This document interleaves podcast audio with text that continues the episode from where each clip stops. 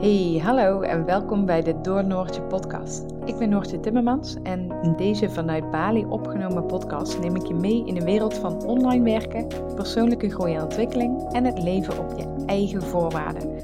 De weg die wij als gezin bewandelen is zeker niet altijd de makkelijkste weg, maar juist kiezen voor jouw eigen voorwaarden levert je ontzettend veel op. Dat verspreid ik heel graag in deze wereld. Het helpt mij enorm wanneer je deze podcast deelt als de aflevering je raakt. Zo kan ik meer mensen bereiken en hen ook inspireren om te kiezen voor geluk en hun eigen pad. Ik wens je heel veel luisterplezier en bedankt dat je er bent.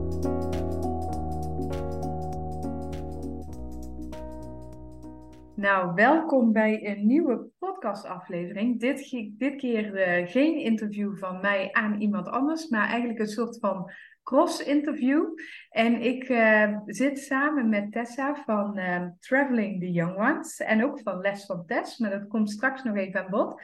En um, ik ga Tessa in het kort eventjes introduceren, maar daarna gaat ze zelf even vertellen hoe en wat. Maar in ieder geval is het zo dat Tessa vijf jaar geleden met haar gezin, twee jongens uh, en man, op reis ging. Vier maanden lang door Zuidoost-Azië. En daarvoor uh, moest ze ontzettend veel uitzoeken en regelen. En Tessa is leerkracht op een basisschool, nu nog steeds. Um, en ze dacht eigenlijk wel dat dat wel redelijk makkelijk te regelen zou zijn met uh, bevoegdheden en kennis die ze had. Maar dat bleek tegen te vallen. En uiteindelijk besloot ze tijdens die reis dat ze dus dit toegankelijker wilde maken voor andere gezinnen die ook een droom hadden om op reis te gaan. En het leuke is dat uh, Tessa en ik elkaar volgen op Instagram. En we hadden laatst dus een keer een idee van zullen we elkaar interviewen. En later werd het idee, zullen we onze volgers vragen laten stellen die we uh, aan elkaar kunnen stellen tijdens dit interview, cross-interview. Dus dat is wat we nu hebben. We hebben allebei vijf vragen aan elkaar. En die gaan we uh, ja, een beetje zo door elkaar aan elkaar stellen. We laten het gesprek zo vloeiend mogelijk verlopen. Um, en uh, we hopen daarmee jullie ontzettend veel te uh, inspireren, uh, kennis over te brengen en ook te motiveren om, om die droom achterna te gaan. Ik denk dat dat een hele mooie is als basis van deze podcast. Nou ja, voordat we overgaan naar de vragen, lijkt het me leuk om Tessa even voor te stellen. En daarna zal ik mezelf ook even voorstellen voor de volgers van Tessa die mij nog helemaal niet kennen. Nou, brand los, Tessa. Ja, nou, dankjewel Noortje. Superleuk om dit gesprek nu met elkaar te hebben. Ik, uh, je hebt het eigenlijk al heel goed samengevat. En um, ik, ik denk ook echt dat we met dit gesprek elkaar heel goed kunnen aanvullen. Juist doordat we um, enerzijds hele verschillende dingen doen en tegelijkertijd ook echt wel overlap zit in um, ja, hoe we eigenlijk wel met dingen in ons leven bezig zijn en hoe we bewuste keuzes willen maken en nadenken over processen, nou, bijvoorbeeld rondom onderwijs en jullie keuze om uh, te vertrekken uit Nederland. Um, wij zijn dan wel weer teruggekeerd naar Nederland, maar ja, eenmaal lange tijd weg geweest, um, blijf je toch ook altijd wel een beetje met een voet niet in Nederland. Um, dus ik vind het heel leuk om op deze manier samen, denk ik, dit gesprek te kunnen gaan hebben. En we hebben net al even samen gekeken naar de vragen die uh, ingebracht waren. En het is echt wel heel leuk hoe verschillend die ook zijn. Dus ik denk dat dat echt wel uh, ja, een heel gevarieerd gesprek kan worden. Heel leuk om te gaan doen. Ja, ja absoluut. Ik denk ook dat het uh, heel erg uh, een leuke, gezellige podcast gaat worden. Waar je heel, heel veel uit kunt halen. Dus voor de luisteraars, pak vooral ook even pen en papier erbij. Als je nu in zo'n fase zit dat je voor een bepaalde tijd met gezin naar het buitenland wil of misschien wel wil gaan immigreren. Want er komen vanzelf allerlei dingen langs die, uh, uh, ja, die, die handig en nuttig zijn. Dus superleuk. Dan, ja, en volgens mij, ik, wat ik nog zat te denken, ik zat nog even te denken van hoe, wanneer ben ik jou nou gaan volgen? Want um, sommige mensen volg je al zo lang dat je het niet meer zo goed weet. Nee. En ik ben volgens mij jou gaan volgen ten tijde nog van de lockdowns op Bali. Dat ik het heel leuk vond om te zien het inkijkje wat je gaf op Instagram over jullie leven daar en hoe anders daar Bali op dat moment ook was. Oh ja. Uh, afgesloten van de rest van de wereld eigenlijk. Oh, volgens mij. Soms verlang ik via... daar best wel een beetje naar. Ja, dat, ja, die rust weer. Ja, ik kan me voorstellen. En volgens mij ben ik toen een keer bij jouw account terechtgekomen via een podcast van Suzanne van Vrije Meid. Ja, dat klopt, ja, inderdaad. Dat ik toen dacht, hé, hey, volgens mij ga ik, moet ik die even checken hoe haar, ehm, hoe haar account is, wat zij daar allemaal doet. Want dat, uh, dat inspireerde wel. Vooral de keuzes die jullie toen gemaakt hebben om te vertrekken vanuit Nederland en uh, de boel om te gooien. Ja, want ik zal daar nog eventjes op inhaken inderdaad. Wij zijn in januari 2020 naar Bali vertrokken. Uh, als gezin met een eh, kindje van twee destijds.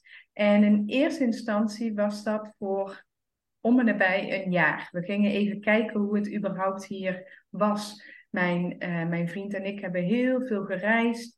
En hebben een wereldreis ook gemaakt in 2014, 15. En ja, wat je al aangaf, als je eenmaal langere tijd in het buitenland bent geweest, dan blijft dat kriebelen. En ik denk dat wij in 2008 al voor het eerst spraken over langere tijd naar het buitenland gaan.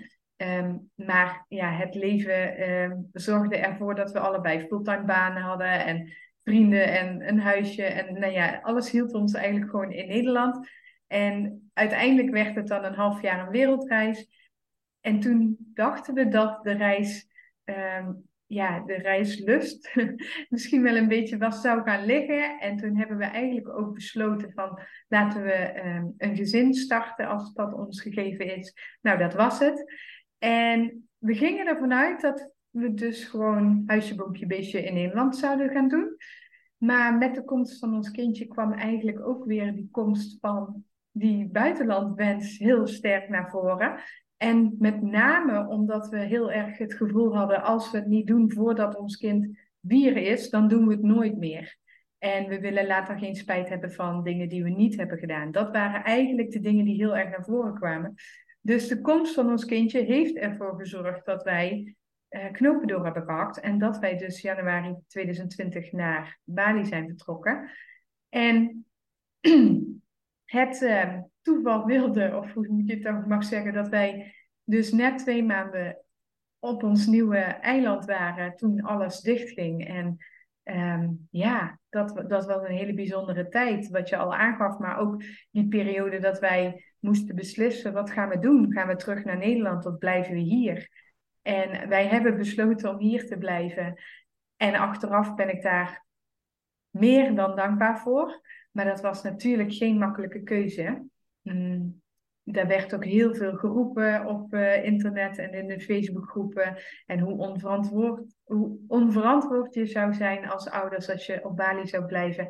Nou ja, noem het allemaal maar op. Maar uiteindelijk hebben wij het gedaan op de manier die wij um, dachten dat het goed voor ons zou zijn. In gesprek ook met onze ouders uiteraard. Ja, en nu zitten we nog steeds hier. We zijn nu ruim drie jaar verder. Uh, en we vinden het heerlijk. En we, gaan, we zijn nu officieel uitgeschreven. We gaan ook uh, voorlopig, verwacht ik, niet terug naar Nederland. Ja, en ons leven is nu hier. Ja, eigenlijk is dat meteen al een beetje een vraag die ik ook uh, hier op papier heb staan. Want, want wat mm. maakte de keus dan voor Bali enerzijds? Misschien al helemaal vanaf het begin, hè? dus een jaar ergens blijven, hebben jullie voor Bali gekozen. Ja. Um, maar vervolgens ook om daar dus te blijven, ook toen het niet meer hoefde, zeg maar. Ja. Um, wat heeft daaraan aan, aan bijgedragen? Nou, Bali was vooral de, de mix tussen Azië en ook wel de westerse voorzieningen. Dus wij hebben veel door Azië gereisd. En op het moment dat jij met een kind gaat voor een langere tijd, dan voor ons voelde dat in ieder geval anders dan een backpackreis. Um, en dus waren we ook op zoek naar een soort van, nou ja, noem het schijnveiligheid, ik weet het niet. Maar in ieder geval wel iets van een houvast veiligheid, uh, voorzieningen die je nodig hebt of denkt te hebben op het moment dat je langere tijd ergens gaat blijven. En wij waren van tevoren eigenlijk nog nooit op Bali geweest. Ja, drie dagen in totaal met een doorreis. Dus we kenden het hele eiland niet, maar we wisten wel, er zijn zoveel toeristen en er zijn gewoon heel veel westerse voorzieningen. Plus, er zitten landen omheen waar de, bijvoorbeeld de zorg heel goed is, waar je altijd naartoe kunt vliegen op het moment dat dat nodig zou zijn. En eigenlijk die dingen, die zorgde ervoor dat Bali heel erg aantrekkelijk werd. Want wij zijn zelf vijf weken door Sulawesi getrokken. En dat is een fantastisch mooi Indonesisch eiland. Maar ik zou daar geen jaar of langer willen wonen, persoonlijk. Hè? Maar dat is uiteraard heel persoonlijk. En wat het nou ervoor heeft gezorgd dat wij hier zijn gebleven. Um, ja, we vinden het gewoon heel fijn. Ja. ja, laten we eerlijk zijn. Nou, in Nederland, even, even voor, voor de beeldvorming, um, zouden mijn vriend en ik allebei, uh, nou in ieder geval meer dan drie dagen in de week moeten werken. En zou ons kind inmiddels dan nu gewoon naar een basisschool gaan. Maar dan zou ons leven er gewoon standaard tussen aanhalingstekens uitzien. Met veel werken, uh, ophalen, wegbrengen naar ouders, naar school, naar voetbalclub, et cetera. Maar dat was niet ons droomleven. Zo zag niet ons droomleven eruit. En dan kregen we het eigenlijk een beetje benauwd van misschien wel. Van Dat dat het volgende, de volgende fase zou zijn. En hier hebben wij het leven helemaal ingericht zoals wij willen. En dat is hier ook mogelijk. En ja, dit is zoals wij het leven nu in ieder geval willen leven. En um, mijn, mijn vriend die werkt niet, die is uh, huisvader. Die, nou ja, die werkt heel hard. Die managt zeg maar alles rondom huis. En ja. die zorgt voor ons zoontje. En wij kunnen dus met z'n drieën van mijn online business leven. En daarnaast leven wij elke dag op blote voeten en voelen we hier de ultieme vrijheid en het geluk waar we ook wel gewoon naar op zoek waren en dat we in Nederland niet zo goed konden vinden. Dus dat, ja. het, het, we gingen echt naar Bali toe met het idee, we gaan eens kijken hoe het ons bevalt in het buitenland. En het beviel ons heel erg goed. Ja, en dus nu met de uren eigenlijk die jij aan het werk bent daar, mhm. ehm, voelt het al veel minder als die 9 tot 5 omdat je en die uren anders kunt indelen. En mm. ook omdat je gewoon letterlijk natuurlijk op een hele andere plek bent. Ehm, waar je, nou ja, wat je al zegt, op blote voeten de dag door kan brengen. Ja. Ehm, gewoon in een heel ander klimaat zit. Uh, een heel ander ritme überhaupt wat mensen daar hebben. Ja, waar je absoluut. in meegaat. En wat jullie dus op dit moment gewoon heel goed bevalt. Ja, en ik zeg met opzet ook op dit moment. Want ik weet niet waar wij over... Uh een jaar, twee jaar, drie jaar zijn. Ik denk dat niemand dat weet, maar dat geldt voor ons ook.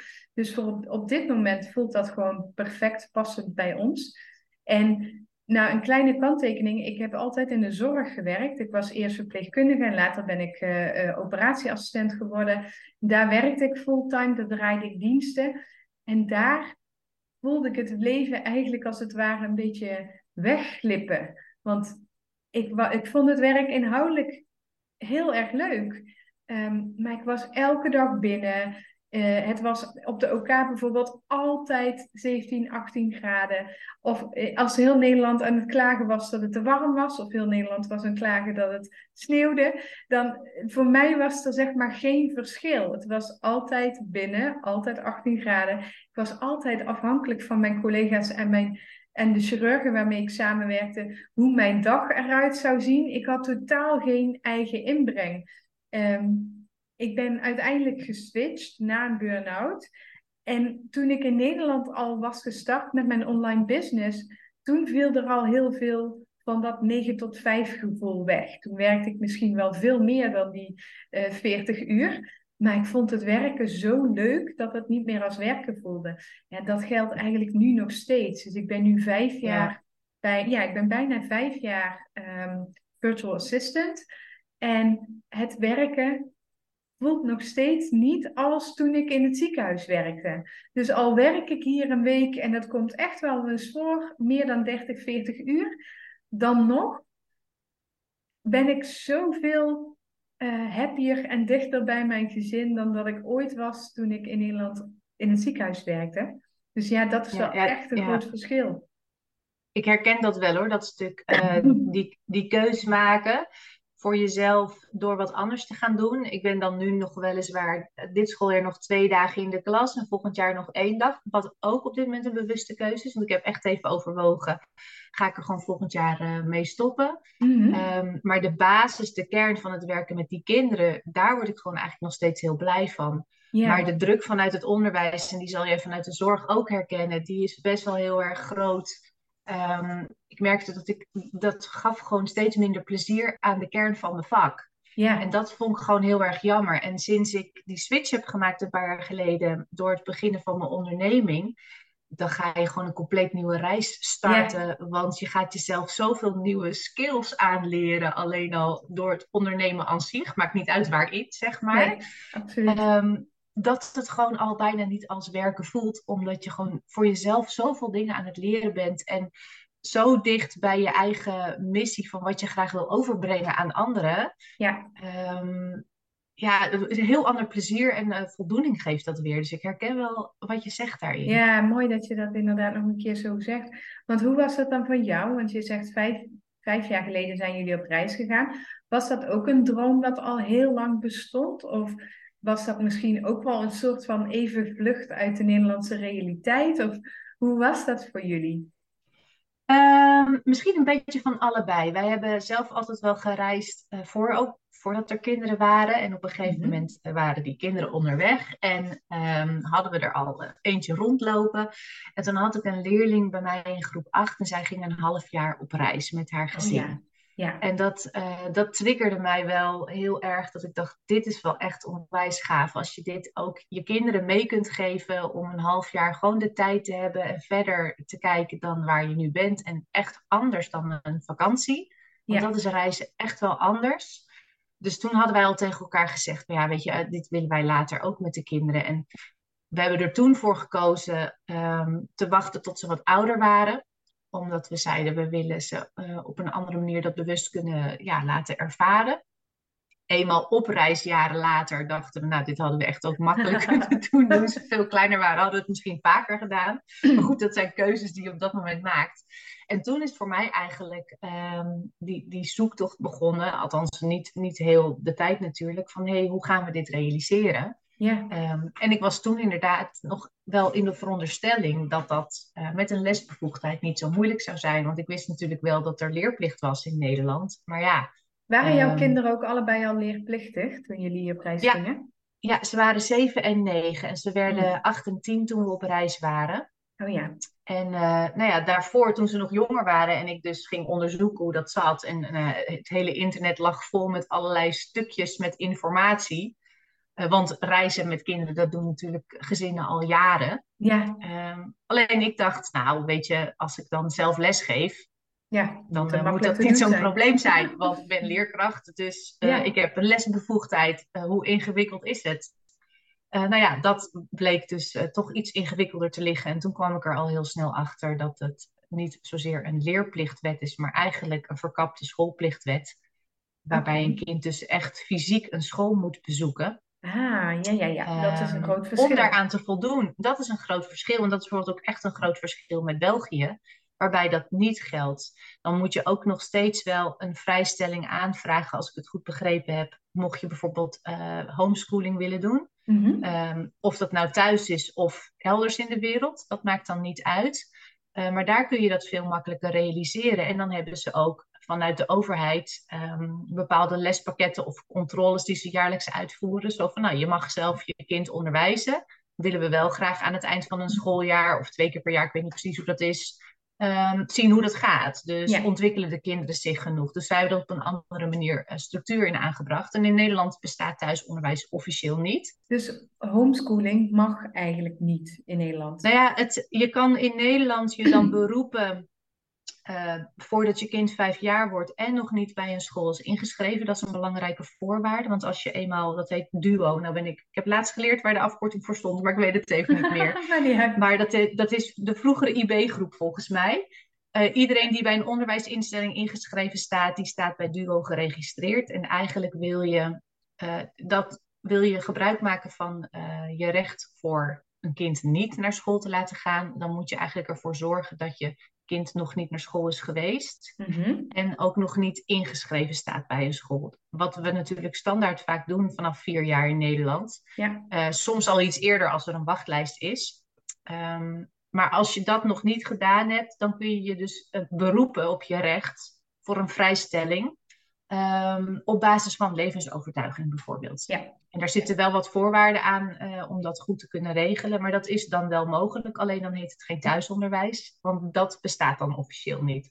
Alleen in de volksmond noemen we het meestal zo. Ja. En dat zijn eigenlijk altijd ouders die daar dus op deze manier voor gekozen hebben. Ja.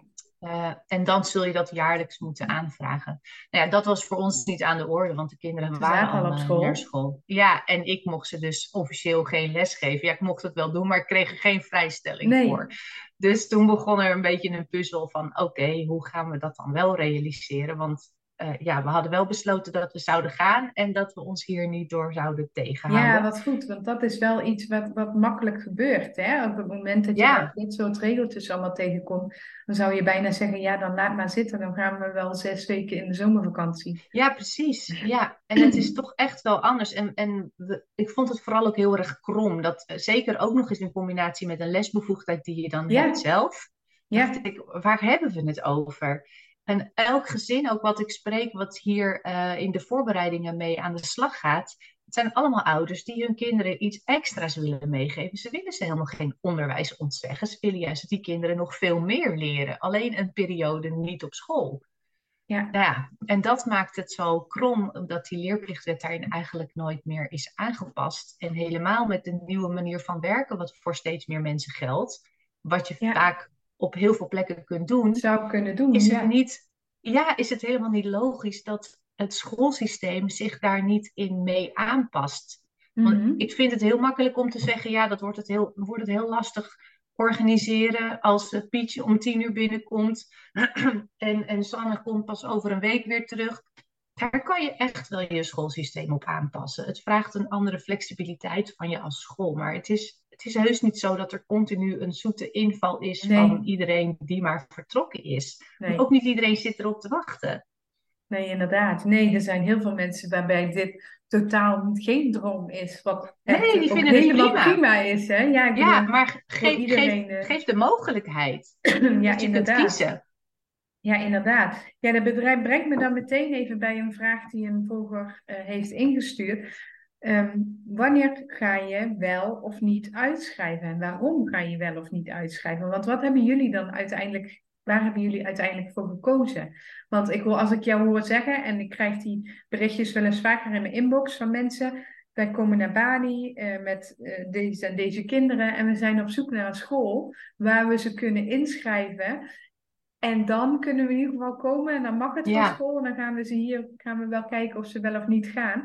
Maar ja, jullie gingen rondreizen, dus dat was geen optie, denk ik. Nee, klopt. Want een school in het buitenland is een hele eh, legitieme keuze, inderdaad, die mogelijk is om te realiseren. Als je dan een bewijs van inschrijving hebt. Ja, En ze verwachten natuurlijk ook wel dat je dan naar school gaat, maar het wordt 9 van de 10 keer niet meer gecontroleerd. nee, ja. Eh, maar dat is, dat is een vrij eenvoudige manier om het gewoon via de leerplichtwet te kunnen regelen. Maar ga je rondreizen, is dat inderdaad een stuk lastiger.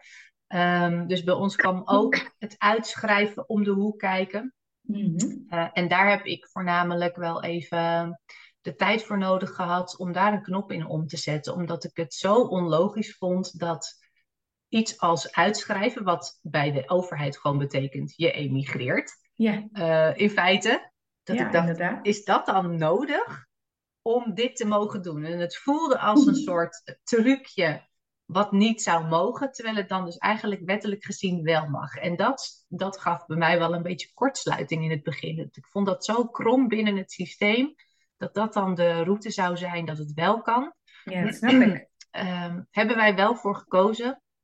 Ook omdat als we het eh, niet zouden doen en we ons eh, bij terugkomst. eh, kijk, er zijn natuurlijk ook ouders namelijk die ervoor kiezen om open kaart te spelen en zeggen: Nou, we weten dat we die vrijstelling niet krijgen, we gaan wel. En als we Mhm. terugkomen, ja, kom maar op, we vertellen ons verhaal wel en dan eh, pakken we die boete wel, die er dan om de hoek komt kijken. Ehm, en je begaat een overtreding en dat, die boete is al snel hoger dan, nou, het is het, volgens mij is de ondergrens 100 of 150 euro dat het als aantekening, eh, zeg maar, bij jezelf eh, neergezet wordt. Mhm. Ja, dus die aantekening die krijg je en dat kan een probleem geven bij het, bij het krijgen van een VOG. Afhankelijk van in welke beroepsgroep je werkzaam bent. Nou ja, Ja. Daar zitten natuurlijk heel veel ouders niet op te wachten. Nee. En in mijn geval zou ik dan de overtreding begaan direct binnen hetzelfde Binnen eigen werkveld waarin ik werk. Dus dacht ik, ah, dat is, dat is Niet echt heel niet handig.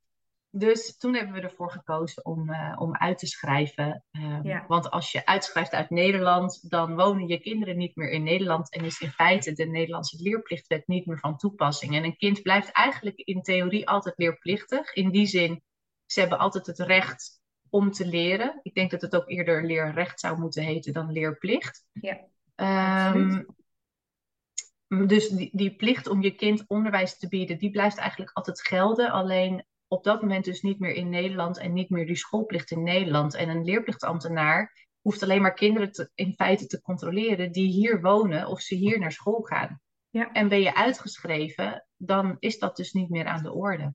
En dan kun je dus gewoon homeschoolen of worldschoolen of Ja. unschoolen of hoe je het Kan je ook het op een wil. manier organiseren die, die jij op dat moment voor jouw gezin passend vindt. Ja.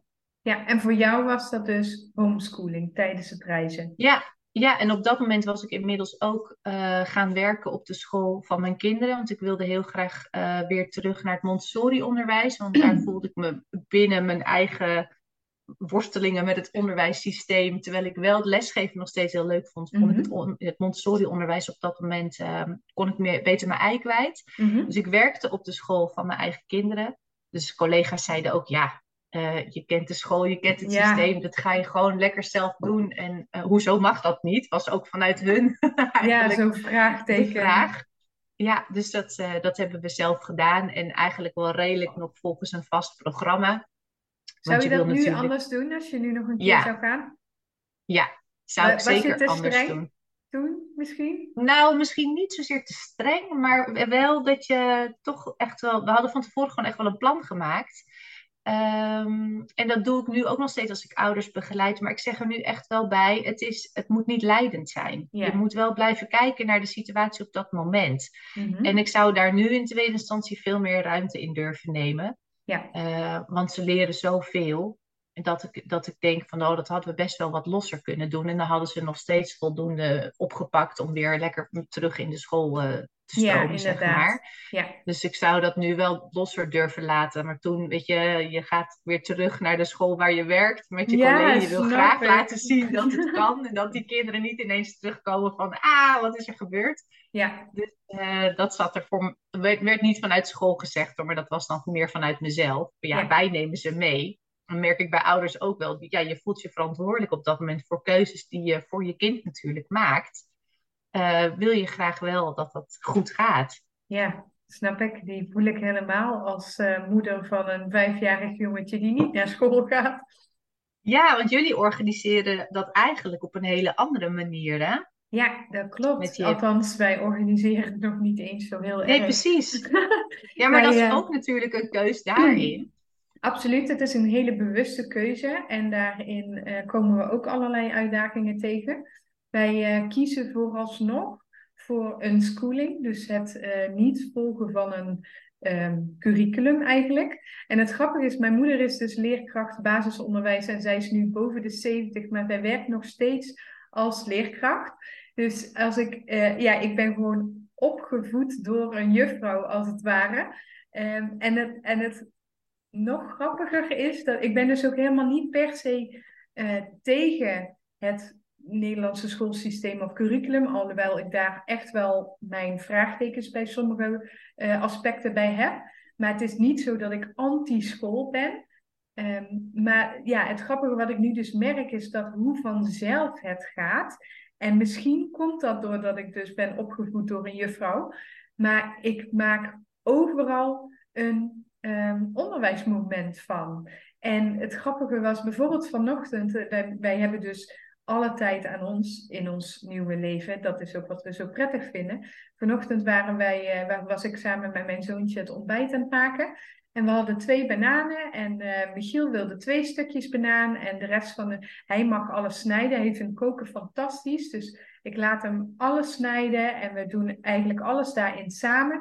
Nou, op een gegeven moment zaten er bij mijn bakje zaten twee banaantjes en bij hem vijf. We hadden nog een banaan en dat gingen we verdelen. En dan moesten we dus uiteindelijk het bakje van mij en van mijn zoontje moesten net zoveel stukjes banaan hebben. En bij het bakje van mijn man maar twee stukjes.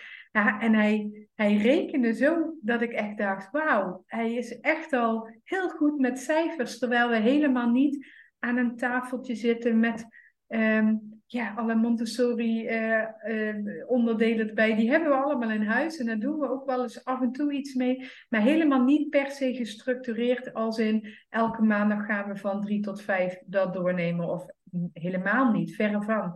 En toch merk ik dat als jij met aandacht Ehm, met je kind bezig bent en van elk, ja, elk moment bijna een leermoment maakt, dat het zo vanzelf gaat. Met als grote kanttekening dat ik pas net kom kijken als moeder en als uh, moeder van kind wat uh, aan het leren en aan het ontwikkelen is. Dus voor nu is dit prima en goed en voelt het perfect voor ons. En ik weet niet hoe hij zich gaat ontwikkelen en of het stakjes voor hem saai wordt, of dat hij te weinig uitdaging heeft, of dat wij het niet meer bij kunnen benen, of dat het ergens anders uh, strookt. Nou, op dat moment zullen wij daar zeker in uh, gaan meebewegen. En dat is eigenlijk zoals wij het voor onszelf nu hebben ingericht. Voor nu doen wij unschooling, zo, ja, want echt homeschooling kun je het niet noemen, terwijl we toch stiekem heel veel uh, onderwijs geven, als het ware. Ja. Um, en we bewegen mee met de behoeften van een ieder binnen ons gezin.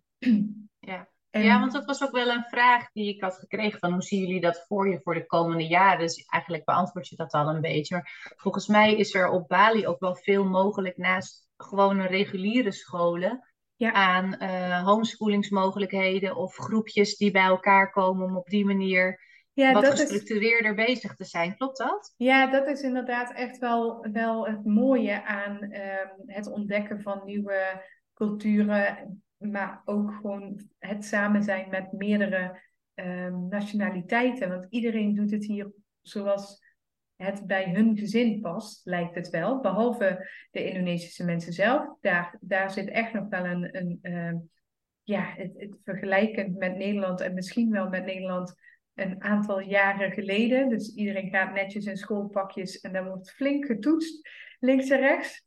Ehm, maar er zijn heel veel andere initiatieven. En wij zitten dus niet met een leerplicht, omdat we uitgeschreven zijn uit Nederland. Je staat hier in Indonesië ook niet uh, als zodanig ingeschreven. Dus wij vallen ook niet onder een, een of andere Nederland, uh, Indonesische leerplicht. Wij zijn eigenlijk is, die in, is die in Nederland of in Indonesië Weet je dat? Uh, ik weet niet precies hoe het is, maar het is niet echt een leerplicht. Want wat ik begreep, maar daar zijn andere mensen meer van op de hoogte. Niet iedere ouder kan hier het onderwijs betalen. Dus het zit, volgens mij is het geen plicht, maar ja, ik weet niet precies hoe dat, uh, hoe dat juridisch nee, of okay. zit. Maar wij zijn eigenlijk als het ware wereldburgers. Dus wij kunnen precies inrichten zoals we het zelf willen. En met ons vele anderen. Dus je ziet inderdaad vooral rondom Ubud zijn er heel veel. En Canggu trouwens ook zijn er heel veel initiatieven van homeschoolingsgroepjes. Maar ook gezinnen die zich onderling bij elkaar gooien. Waarbij ze om en om uh, een dag les doen. Uh, maar ook uh, international schools. Ja, je kunt zo gek niet bedenken of het is er. En ja. Dat maakt ook dat we zeg maar wat makkelijker zijn in dat meebewegen. Want stel dat je volgende week zegt, je hebt ons zoontje, eh, dat hij volgende week zegt, mama ik wil toch naar school, dan kan dat. We zitten niet vast aan september, we zitten niet vast aan vijf dagen in de week. We kunnen bij wijze van spreken één dag in de week een school hier uh, organiseren. met deze keuzes maakt het ook wel weer lastig om te zoeken naar de juiste school. En zit je dan ook in de juiste regio voor die school? Maar goed, dat zijn even wat andere um, issues. Voor nu is het zo dat we zoveel mogelijk unschooling doen.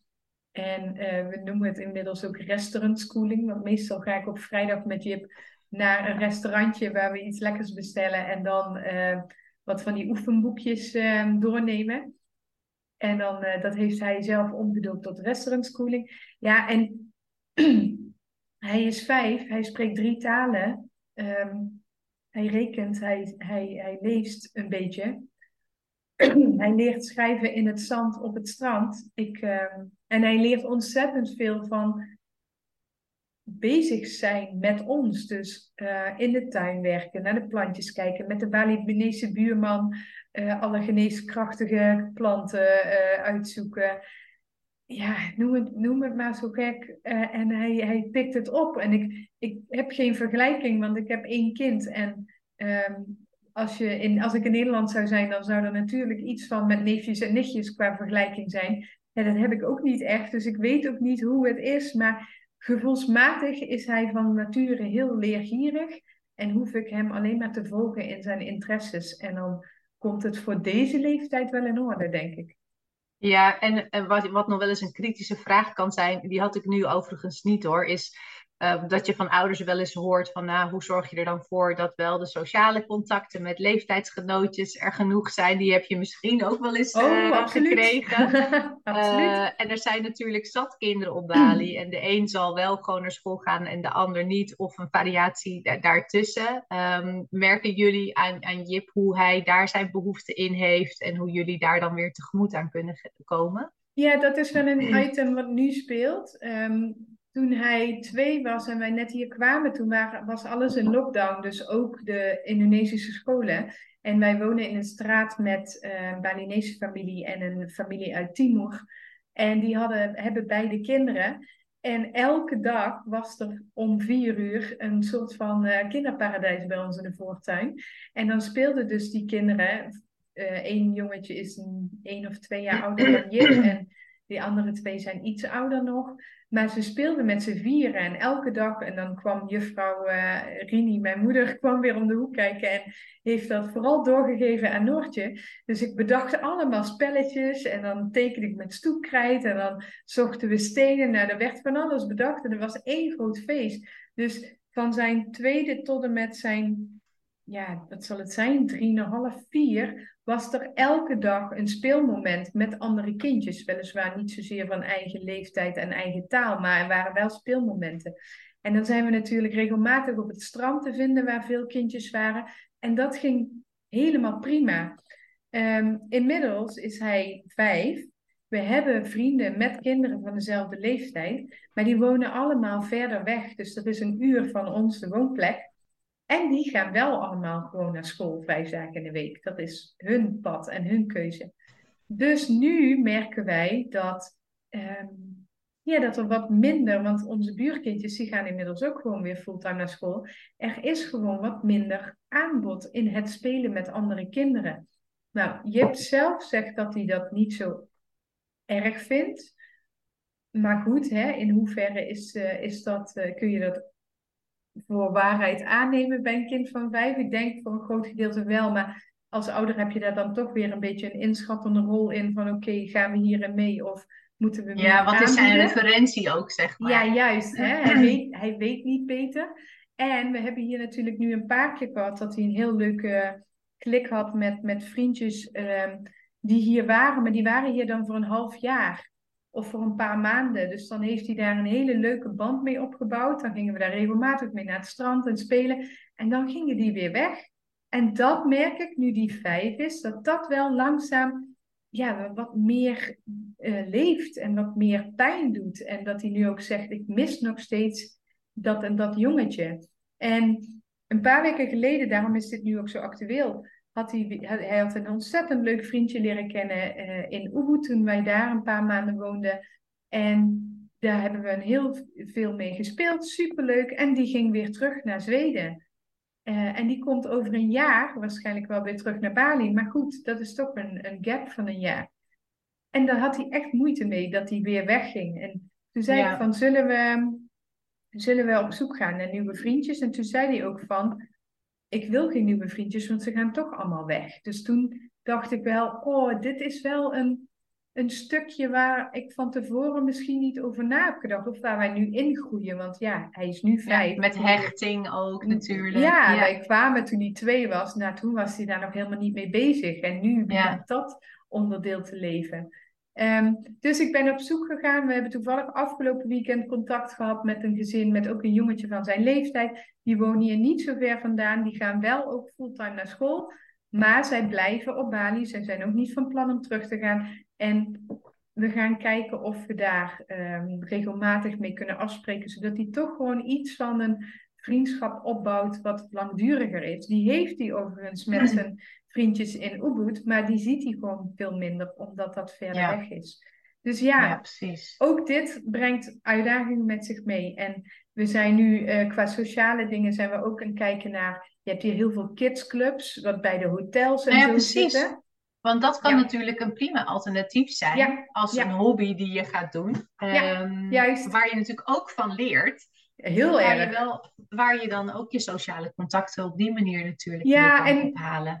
En inderdaad, Jip is uh, super sociaal van nature. Dus ik maak me wat dat betreft helemaal geen zorgen. En hij kan met elke leeftijd omgaan. Hij is heel lief voor babytjes. En hij kan ook ontzettend goed omgaan met oudere mensen. Dus zijn sociale um, variatie is gewoon heel groot. Omdat hij met alle soorten en ook nog eens alle internationaliteiten uh, contact maakt. Dus het, het, het is ook heel veel rijkdom.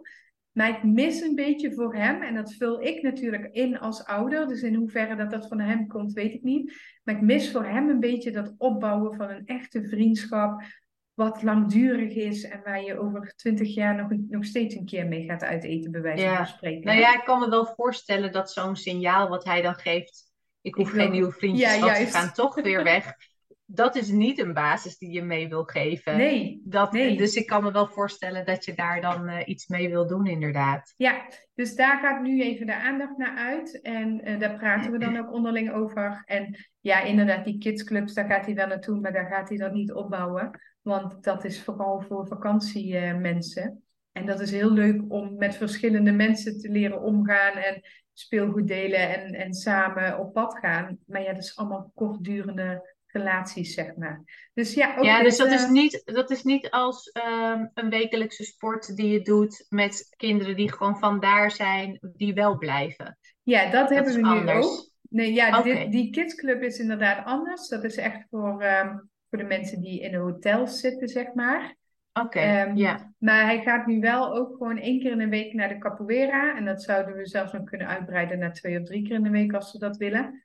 Uh, en daar zitten inderdaad jongetjes die gewoon hier ook wonen. En, ja. Ehm, ja, dus we zijn er wel mee bezig. En, en op die manier proberen we dat, uh, vooral die langdurige uh, sociale contacten op te bouwen. Dat kortdurende, dat geloof ik wel. En dat sociale, dat geloof ik ook wel. Maar echt het opbouwen van een vriendschap, ehm, ja, dat is denk ik wel iets wat ik hem graag mee wil geven ook het past ook wel heel erg bij, bij zijn leeftijd, zijn ontwikkeling. Als je uitgaat van jonge kinderen die nog veel meer binnen hun eigen wereldje zitten.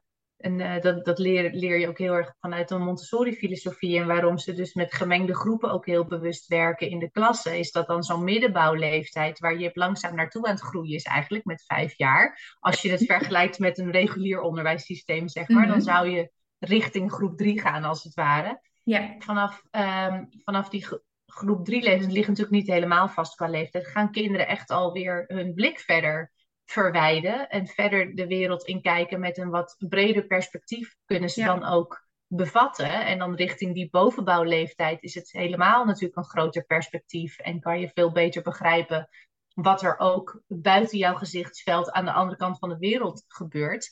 Dus het past heel erg dan met, met zijn ontwikkeling ook dat hij zich dit bewuster gaat worden en daar meer over gaat nadenken. Dus het is ook heel logisch dat dat eerder misschien ook nog niet aan de orde is geweest. Want dan was het gewoon veel meer zijn eigen kleine wereldje. Ja, inderdaad. Dit begint echt nu en het speelt sinds een paar maanden. Ja, en dat zijn dingen die zijn voor, ook ons, voor, ons ook nieuw. Hè? En daar ben ik soms wel eens jaloers op uh, als ik dan nu jou hoor op die kennis. En mijn moeder heeft die kennis ook, dus dan regelmatig uh, uh, contacteer ik haar even. Dan zeg ik, oké, okay, maar hoe zit dit en wat is normaal? Uh, en dan kan zij mij dat ook vanuit die kennis uh, duidelijk maken. En dan kunnen wij daar weer op inspelen. Um, maar ja, wij, wij groeien met hem mee en hij groeit met ons mee. En we doen het echt samen. En dat was natuurlijk voor ons ook wel een van de dingen die we gewoon graag wilden in ons leven. Maar ehm, ja, dat brengt mij dan weer, dat is wel leuk, want dat brengt mij bij de volgende vraag aan jou. Wat is dan, want dit is misschien wel een ehm, uitdagende kant hè, van het langdurig in het buitenland zijn of reizen, waarbij je eigenlijk uh, altijd maar kortdurende contacten hebt. Hè? Dat, dat ja. echt de basis, dat, dat is er in ons geval misschien nog niet helemaal zoals we het willen. En als je gaat reizen is dat dan nog minder. Maar wat is dan voor jou het grootste voordeel als je kijkt naar uh, reizen of wonen in het buitenland? En dan ook nog een beetje buiten um, het schoolsysteem voor kinderen en voor hun ouders. Hè? Dit, dit zijn dan de uitdagingen, maar wat zijn de grootste voordelen als je dan nu terugkijkt naar jullie reis? Ja, precies. Dus los van het stuk, ik vind het te veel gedoe, ik ga dan kijken of ik zes weken in de zomer ja, ja. kan. Wat is dan dat voordeel? Waarom je Wat is dan de meerwaarde? Nou ja, wat, wat wij wel echt ervaren hebben, uh, doordat je Weet je, als je zes, zes weken is natuurlijk al een enorme luxe. Als je dan zes weken weg kan gaan. En laten we wel zijn, want het zijn wat dat betreft natuurlijk echt uh, posities die je voor jezelf kan creëren. Die misschien niet iedereen heel uh, uh, gemakkelijk in ieder geval kan creëren voor zichzelf. Maar een vakantie is ook als, als je vier weken weggaat of vijf weken. Wat echt al een flinke tijd kan zijn voor een vakantie het is toch dat je tijdelijk alles even on hold zet. Ik ga op mhm. vakantie en ik kom weer terug. En als je echt een langere tijd weggaat, zo hebben wij het in ieder geval wel echt ervaren, is dat je eigenlijk, uh, je kan een soort reset doen voor jezelf. Um, met, met alle gewoontes die je hier hebt. Uh, Je neemt jezelf mee en in dit geval uh, ons gezin namen we mee. We waren echt met z'n vieren en we konden het helemaal zelf gaan beslissen hoe we dingen wilden. Dus ook al verplaatsten wij regelmatig. Dus het was niet zo dat wij allerlei nieuwe gewoontes op een nieuwe plek gingen creëren, zoals jullie nu de gelegenheid hebben mhm. om te kunnen doen. Um, creëer je ze toch wel. Want ook door het reizen krijg je een bepaalde routine. Bepaalde gewoontes die goed voor iedereen werken. Iedereen krijgt ook een bepaalde rol. Je hebt ook allemaal een bepaalde positie in je gezin. Um, en die kan gewoon heel anders zijn dan thuis, want je komt los van familie en vrienden en van de gewoontes van thuis gekoppeld aan je werk. Althans, we hebben dat toen uh, on hold gezet toen we op reis waren. dus je kan echt even een soort nieuwe start maken. Ja. Um, en dat maakte het wel echt anders dan een vakantie waarbij je dat niet doet. En het maakte ook dat als je terugkeert, dat je aan de ene kant uh, voor je het weet zit je wel weer in je routine van dingen die je gewoon thuis doet. Tegelijkertijd is het ook nooit meer hetzelfde en is er ook echt wel wat veranderd, waardoor je ander soort keuzes maakt als je weer teruggekeerd bent. En ik merk dat ook bij de kinderen wel, die stonden er natuurlijk toen op die leeftijd, weet je, zijn daar niet bewust mee bezig. Um, want die gaan, wat dat betreft, eigenlijk, ja, we, we, gaan op reis, wij gaan gewoon mee. Ja, ja, ja. ja. zo, zo is het dan ook wel weer. Um, en wij hebben ze natuurlijk ook van tevoren wel meegenomen in de voorbereidingen. En um, daarin is ook wel het proces van ons samengemaakt.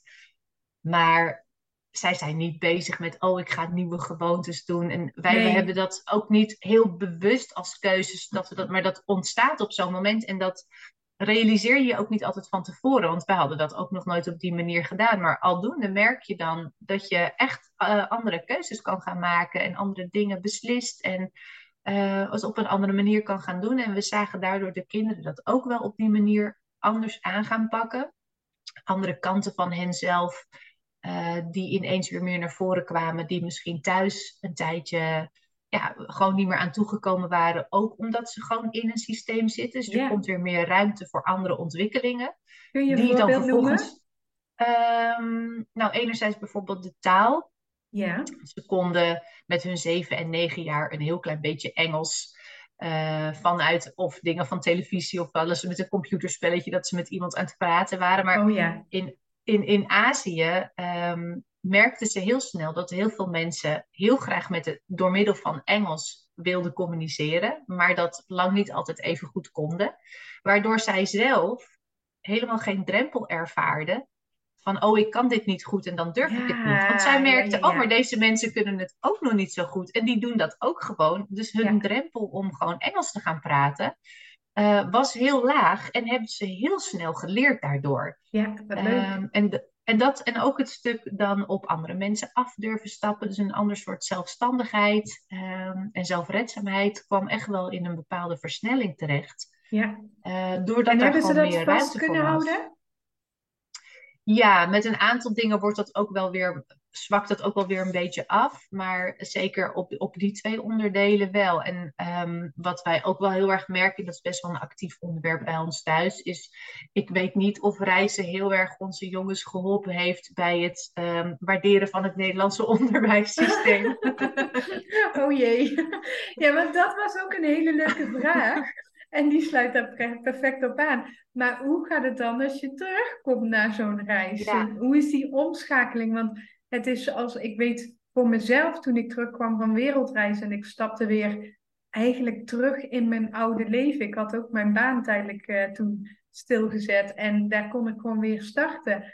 Man, dat was nogal iets heftigs om, uh, ja. om uh, ja, alles weer hetzelfde te zien gaan en alsof je nooit weg was geweest. En dat is dan voor iemand die bewuste keuze heeft gemaakt en volwassen is. Maar hoe gaat dat dan bij kids? Ja, nou, kijk, zoals ik het nu stel, is ook vooral de fase waarin ze nu zitten op de middelbare school. Dus dat ze ook echt wel actiever aan het nadenken zijn over, ja. hey, wat vind ik nou eigenlijk belangrijk? Uh, enerzijds in mijn leven, maar ook met wat ik wil leren en alles wat ik op dit moment op school leer, dat vind ik totaal niet zinvol. en dat is aan de ene kant kan dat, is het deels een puber die praat, die gewoon niet altijd zin heeft. Maar ja. tegelijkertijd uh, komen ze wel met argumenten waarvan ik zeg, ja, ik snap het ook wel. Wat er nu geleerd wordt inhoudelijk, mm dat heb je helemaal niet nodig. Maar toen zij terugkwamen en ze acht en tien waren, um, en ik merk dat ook eigenlijk wel bij de meeste ouders die ik spreek als ze weer terug zijn, um, kwamen ze eerder met een voorsprong terug in hun ontwikkeling op school dan dat ze niet genoeg geleerd zouden hebben. Wauw, wat mooi. Um, en dat, dat merk ik eigenlijk bij de meeste ouders. Ik hoor heel af en toe van ouders dat een van de kinderen echt wel weer moeite heeft om in het ritme te komen. Die echt wel uh, aan het reizen gewend is geraakt, zeg maar. Dus, dat zijn de gevaarlijkste, die gaan straks ook. ja, en, en die van ons Um, nou, wat ik wel merk is dat ze er minder binding mee hebben, maar ze hadden sowieso al niet zoveel met school. Ze gingen echt wel voor het sociale stuk en de dingen die ze op school leerden, ja, dat doen ze, maar boeit ze niet heel erg. En ze vonden het ook wel weer even spannend om weer te gaan starten na zo'n tijd. Om mhm. weer op die fiets te stappen en richting school te gaan, hadden ze niet zo heel veel zin in. Maar wat voor hen heel erg hielp, was dat het de eerste schooldag was na de zomervakantie. En dat het voor iedereen weer een eerste dag was. Ja. En drie minuten op het schoolplein met vrienden was het gewoon weer oké. En hadden wij meer moeite inderdaad om weer in het ritme te komen dan die kinderen. Die zaten daar eigenlijk zo weer in. En na schooltijd afspreken en al. Dus dat ging eigenlijk probleemloos. En mm. ook als je dan, bedoel, ik ben zelf helemaal niet met resultaten bezig. Maar als je, ik weet dat ouders daar soms wel naar vragen van hoe doen ze het dan daarna op school nou ja, eigenlijk uh, vloeiden ze gewoon probleemloos weer in. Hadden ze meer dan genoeg geleerd. Dus dat ging echt wel, uh, wel prima. Het is meer nu ze bewuster worden van wat ze aan het leren zijn en de keuzes die ze moeten maken. Ja, dat past denk ik ook heel erg bij de leeftijd die ze nu hebben. Dat ze nu wel echt hardop zeggen, ja, maar waarom is dit? Waar, waarom leer ik niet over hoe ik straks mijn leven moet organiseren en hoe ik financieel zaken moet regelen? um, hoe ik met, met, met mensen dingen samen kan doen. Eigenlijk alle factoren die je nodig hebt om als mens gewoon in een samenleving te kunnen functioneren. Ja. Dat is niet per se wat ze nu leren op school. En daar hebben ze wel moeite mee. En ze moeten. En dat, is wel, um, dat, dat is wel iets wat ik zelf ook echt wel ingewikkeld vind hoor. Um, in de keuzes die we ook nu maken van hey, gaan we ze hier dan in laten zitten of gaan we er toch dan weer uitstappen? Mm en hoe willen we dat dan? En wat zijn dan wel of niet de consequenties? Dus het geeft weer hele andere uitdagingen. Hoe belangrijk is wel of niet zo'n diploma uiteindelijk echt? Ja. Uh, ben ik dan degene die dat voor hen moet beslissen? Of moeten ze daar zelf een keuze in gaan maken? Want ze zijn bijna 13 en 15. Dus dat geeft weer hele andere ja. uitdagingen in hoe we met z'n allen eigenlijk wel ja, met dat onderwijs bezig zijn. Um, maar dat staat wel los van hoe we terugkwamen na de reis. Want dat ging eigenlijk um, zonder moeite. Waren ze daar heel snel weer uh, aan gewend eigenlijk. Ja, maar denk je dat het wel een zaadje heeft geplant in het bewuster kijken naar hoe het nu gaat qua onderwijs? Of denk je dat het helemaal los staat van elkaar? Ik, nou, ik denk zeker dat het wel meegespeeld heeft. Ik denk ook wel dat het een stukje karakter is. Zeker bij onze oudste is dat echt wel in hoe zijn manier van denken ook wel werkt. Ja, waarom doe ik dat? Um, ja, en de jongste die, die zit nu in de brugklas, die wil het ook wel gewoon heel erg graag goed doen. Mm zonder daarin door te slaan hoor. Maar ja, die stond vandaag nou niet echt te springen van goh, ik ga weer naar school. uh, en eigenlijk, want dat, want dat zegt mijn man ook heel vaak, ja, school hoeft alleen maar, ze hoeven alleen maar te leren aan kinderen dat iets leren leuk is. Ja. Nieuws leren is iets leuks. Ja. Het hoeft niet altijd makkelijk te zijn, maar het mag wel leuk zijn. En dat is precies niet wat zij geleerd hebben op school. Bijzonder is dat, hè? Ja, en ik kan me wel voorstellen dat doordat je vier maanden lang met elkaar ehm, zelf beslist hoe je je leven inricht en wat je leert, naast dat we wel het schoolwerk bijgehouden hebben. Ehm, en ze heus wel ook het privilege zagen wat ze hadden van, oh ja, wij doen gewoon dan een uurtje even schoolwerk. En dat deden we ook echt niet elke dag. En de klasgenoten zitten gewoon een hele dag in de klas. Dat realiseerden ze zich ook heus wel, dus dat wilden ze heus wel doen. Maar het was niet wat ze wilden leren op reis. Nee. dat deden ze dan omdat het even moest. Ja, wat, hebben ze wel, eh, eh, wat hebben ze buiten, zeg maar, dat stukje Engels en die uh, contacten en, uh, en, en, en toenadering zoeken naar anderen. Wat hebben ze nog meer echt opgepikt? Dat is een goede vraag. Uh, gewoon echt los van het schoolwerk wat ze mee hadden, ja. zeg maar. Ja, nee, ja, nou, in, maar... in, het reizen, zeg maar. Ja, ja nou heel erg de cultuurverschillen en um, daar bewust van raken, enerzijds. En hoe, hoe die er aan de andere kant eigenlijk ook weer totaal niet zijn. Dus een van de vragen die in het begin van onze reis veel langskwamen was... Uh, zijn deze mensen rijk? Was oh, bijvoorbeeld een vraag die langskwam. Want dan zagen ze in hun ogen in eerste instantie best wel veel armoede in de manier van leven en hoe huizen gebouwd zijn. Het zijn natuurlijk andere maatstaven. Tegelijkertijd zagen ze dan wel enorme dikke auto's uh, door de straten rijden die totaal niet pasten in dat straatbeeld. Ja. En dat gaf heel veel vragen in de zin van: oké, maar zijn deze mensen dan rijk? Want ze rijden wel in zo'n auto, maar het huis ziet er niet zo rijk uit. En wat is dan rijk eigenlijk? Zit hem dat dan in dat geld? Of vinden die mensen het dan belangrijk om wel zo'n auto te hebben? Of, dus daar kwamen heel veel vragen over, uh, waar we met elkaar gesprekken over gevoerd hebben. Van oké, ja, wanneer ben je dan eigenlijk rijk? Ja. Dus daar hebben ze wel heel erg over nagedacht. En ook wel het stuk van, nou, ondanks alle verschillen die je ziet bij mensen, uh, in hoe ze hun leven leven, iedereen wil uiteindelijk gewoon um, uh, liefde met elkaar en op een fijne manier weet je, een moeder wil gewoon goed voor haar kinderen kunnen zorgen. Of weet je, als gezin wil je het fijn hebben met elkaar en je wil een fijn leven hebben. Mm en dat geldt voor iedereen. Maakt niet uit waar je woont. Nee, Die mooie is voor iedereen hetzelfde. En daar, daar zijn ze, weet je, dat hebben we misschien niet in zoveel woorden op die manier besproken. Maar daar, daar kwamen we gewoon met elkaar, en zeker zij wel, achter. Ja. Iedereen heeft uiteindelijk dezelfde basisbehoeften. Ja. En de manier waarop je dat uh, kunt uh, uiten, uh, afhankelijk van waar je geboren bent. Ja, wij zijn ook maar gewoon toevallig hier geboren en kunnen we ons daarin misschien heel bevoorrecht voelen. Maar zijn we per definitie dan gelukkiger dan iemand die op een andere plek in de wereld woont? Nou. je, daar kan je natuurlijk vragen over stellen. Die dus heb dat ik in mijn leven wel afgevraagd, ja. Ja, dat zijn echt wel dingen die dan, waarvan je toch wel merkt dat dat uh, doorwerkt bij ze. Ja, wat goed. Ik vind dat wel echt een heel mooi onderdeel, als we het dan hebben in deze vraag van wat zijn de voordelen voor een gezin, voor kind en ouder.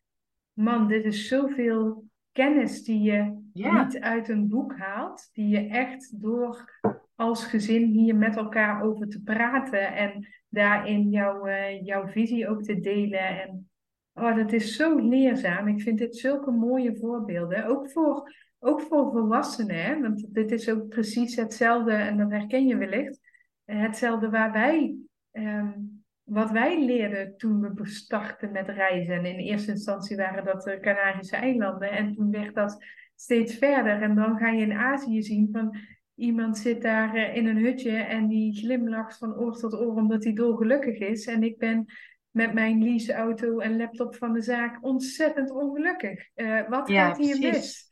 En ja. dat zijn zulke mooie lessen die je, ja, die bijna nergens anders krijgt dan in het buitenland te zijn of op reis te zijn, mijn inziens. Ja, juist door dat verschil te kunnen gaan ervaren, dan dat je altijd op dezelfde plek blijft. En misschien sluit dat ook wel mooi aan bij, bij een vraag die ik had: van wat, wat zijn voor jullie um, de grootste verschillen als je dan kijkt uh, vanuit Nederland? En natuurlijk enerzijds de reis die jullie gemaakt hebben, maar nu juist ook het stuk, het hele emigratieproces, wat jullie op een gegeven moment ook aangegaan zijn. Ja wat zijn daarin voor jullie de belangrijkste verschillen? Kan je, kan je dat aangeven? Ja, ehm, voor ons is het echt, ehm, alles is zo anders qua tempo. Uh, maar echt alles. En nou heeft dat grotendeels ook te maken met het unschoolingspad wat wij nu hebben. Want wij hoeven nergens te zijn. Onze dagen zijn ja, als het ware open. Dus wij staan op. Uh, wij hebben wel echt ons ritme. Wij, uh, mijn man en ik staan elke dag om zes uur op. Uh, Jip wordt meestal nu inmiddels wel iets eerder wakker. Maar we hebben met hem afgesproken dat hij rond half acht, acht uur uit bed komt. Dus hij vermaakt zichzelf tot die tijd. En wij hebben echt allebei onze eigen tijd om nou, te lezen of te mediteren of een podcast op te nemen of wat dan ook. Dus we hebben wel structuur, maar vanaf het moment dat Jip wakker is of opstaat, is het heel rustig aan. En dat vinden wij heel fijn. Dus we hoeven bijna nooit ergens om een bepaalde tijd te zijn. Daardoor is er ook bijna nooit tijdsdruk. Daardoor is er ook verre van een ochtendspits of iets wat daarop lijkt. Daardoor is er ook bijna geen ehm, strijd of meltdowns of wat dan ook, omdat ons leven anders ingericht is. Sterker nog, ik kwam echt een paar dagen, een paar weken geleden achter het woord tantrum en ik had geen idee wat dat betekende. En het is echt niet zo dat Jip alleen maar lacht en alleen maar makkelijk is. Maar tantrums hebben wij in dit huishouden niet, of zelden, of als, dan is het denk ik niet eens in die categorie te noemen. Um, omdat, die, omdat ons leven heel anders uitziet. Omdat daar dus geen tijdsdruk is. En we moeten echt wel een keer om zeven uur bij de immigratiedienst zijn. Maar omdat dat dan maar één keer in zoveel tijd is, is dat ook helemaal geen probleem. En dan bereiden we dat voor en dan gaat dat allemaal als een trein. En dat maakt ons leven heel erg makkelijk en licht als het ware. En daarnaast werkt het klimaat enorm mee. Want we, ja. we, ja, we doen de deur open en we lopen op blote voeten naar buiten. Je kunt in je onderbroek naar buiten lopen. Um, we hebben kleren is aan de hand van wat is het minst warme vandaag op mijn lijf. En ja, dat maakt alles zoveel makkelijker. En ik merkte heel erg zelf, als ik voor mezelf spreek. Wij zijn vorig jaar zeven weken terug naar Nederland geweest voor familie en alles te regelen. Wat we nog moesten regelen. En um, alleen al een stukje van dat je je afvraagt of de schoenen bij je outfit passen. Of dat je hm. haar niet te vet is. En dat soort dingen, dat speelt hier gewoon niet. Ik ben gisteren naar het strand geweest. Ik heb haar in een knotje gedaan. En volgens mij zit het nog precies zo als ik het gisteren na het zwemmen heb gedaan. En vanavond ga ik mijn haar wassen. En het maakt helemaal niemand uit of ik dat nou gisteren doe of vanavond. Of... Het, het speelt niet. Wat ik aan heb, nou, de Balinese buurman loopt in een shirtje met gaten en die maakt zich daar ook niet druk om. Dus het maakt hem ook niet uit wat ik aan heb. En in sommige plekken op Bali is dat natuurlijk wat meer aan de hand, maar in ons leven niet. En het enige waar wij ons mee bezighouden, ik heb natuurlijk mijn structuur in mijn werk. Um, Michiel en Jip hebben ook hun taken en ook hun, uh, hun ja, dingen die ze doen samen. Maar ja, het is gaan we vandaag naar het strand of morgen naar het strand. Dus onze keuzes, onze uh, uitdagingen, en we lopen hier ook tegen uitdagingen aan, ben maar niet bang, maar alles is veel ja, ze, in het Indonesisch zeggen, in het Indonesisch zeggen ze plan plan. En dat betekent rustig aan. Maar ja, dat is ook zo. Dit is echt, ja, zes standen langzamer, bij wijze van spreken. En dat verschil merk ik vorig jaar in Nederland heel erg. Ehm, onze families wonen anderhalf uur uit elkaar, dus wij reden of met de trein of met de auto van A naar B. En die gejaagdheid en die gestrestheid, die voel je enorm als je een tijdje weg bent uit Nederland. En ik kan me dat ook nog herinneren na de wereldreis van een half jaar, dat ik uh, op mijn gemak 110 reed en dat ik nou ja, bijna nog geen middelvinger kreeg van wat ben jij in godsnaam aan het doen uh, op de rechterbaan 110, ga naar huis. Uh, en dat ik dacht, man, doe toch eens allemaal rustig. En dat hadden wij dus vorig jaar in Nederland ook. Oh, dat, vind, dat is zo intens als je daar een hele lange tijd uh, niet meer in hebt gezeten. Ja. Dus ja, um, dat is voor ons echt wel het grootste verschil. En dat heeft te maken met hoe wij ons leven hebben ingericht. Want als ik kijk naar vrienden waar de kindjes dus wel van naar school gaan, um, dan ziet dat er weer heel anders uit. Want die moeten wel elke ochtend om acht uur op de brommer zitten om de kindjes naar school te brengen. En dan nog is het hier wel wat makkelijker, want het kind moet dan tussen I don't know, negen en half tien of tussen half negen en half tien. Dus alles is wat, ja, wat, wat relaxter of zo. Ja, dat is En merk je, dan, merk je dan nog ook weer verschil? Want die vergelijking kan je natuurlijk nu mooi maken. Ook al hadden jullie uh, toen Jip nog niet. Maar um, in hoe dat bijvoorbeeld was toen jullie aan het reizen waren vergeleken met weer nu? Want je hebt eigenlijk heb je, nou, het leven in Nederland, een, een mhm. wereldreis en dan nu wonen op Bali. Je hebt eigenlijk drie verschillende aspecten die je daarin met elkaar kunt vergelijken. Ja. Um, was dat dan nog anders reizend? Ja. Ja. ik kan nu echt zakken in die uh, relaxedheid. Dus we zijn nu natuurlijk ruim drie jaar hier. En ik ben daar helemaal in geland, als het ware. Dus ik Ehm, dat hele Nederlandse ben ik kwijt. Maar dat had ik het eerste jaar en misschien het tweede jaar hier op Bali ook nog. Want dat zit zo in je systeem. Um, dat gaat er niet zomaar uit. En dat is dus tijdens het reizen, was dat Nederlandse, om het zo even te omschrijven. Ik zal het zo even wat anders proberen te, uit te leggen. Dat zat er nog heel erg in. Dat is er in een half jaar niet uit. Dus ik vind het ook altijd mooi als mensen, en daar is niks mis mee, maar als mensen een half jaar naar Bali komen.